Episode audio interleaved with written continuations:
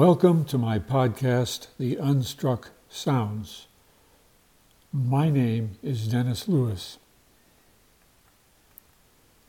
The title of this episode, The Unstruck Sounds, is an expression that comes from a volume of Rumi's poetry entitled Unseen Rain.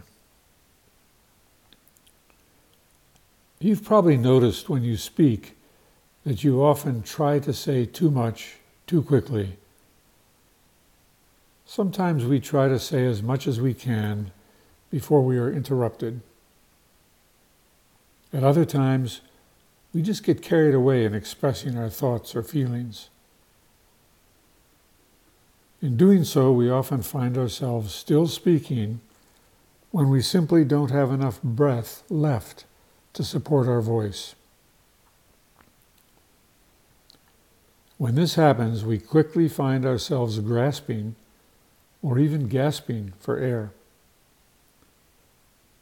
This grasping creates tensions in our diaphragm, chest, back, belly, and so on, and not only undermines our breathing, but also the quality of our communication.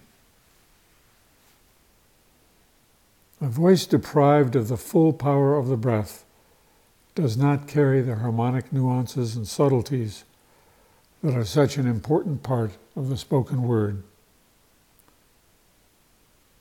Such a voice is no longer connected with a silence that gives many words their meanings and scales.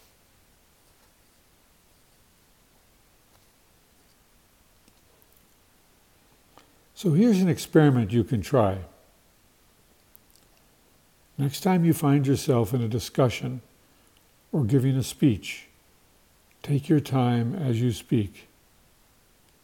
If you sense that you are about to run out of breath, simply stop what you are saying and let yourself breathe for a breath or two, paying special attention to the silent pause at the end of your out breath. Then simply continue on.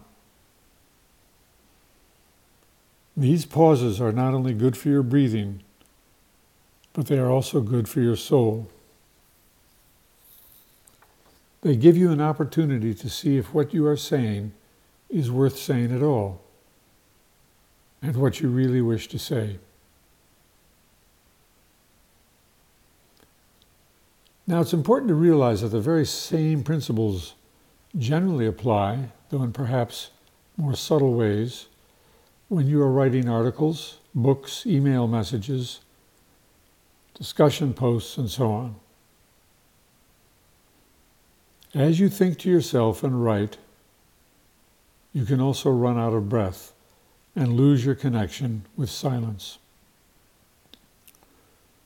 Long concentration at your computer, typewriter, or notepad can constrict your diaphragm cause faster breathing, and result in fast upper chest breathing and insufficient oxygen to your brain and body.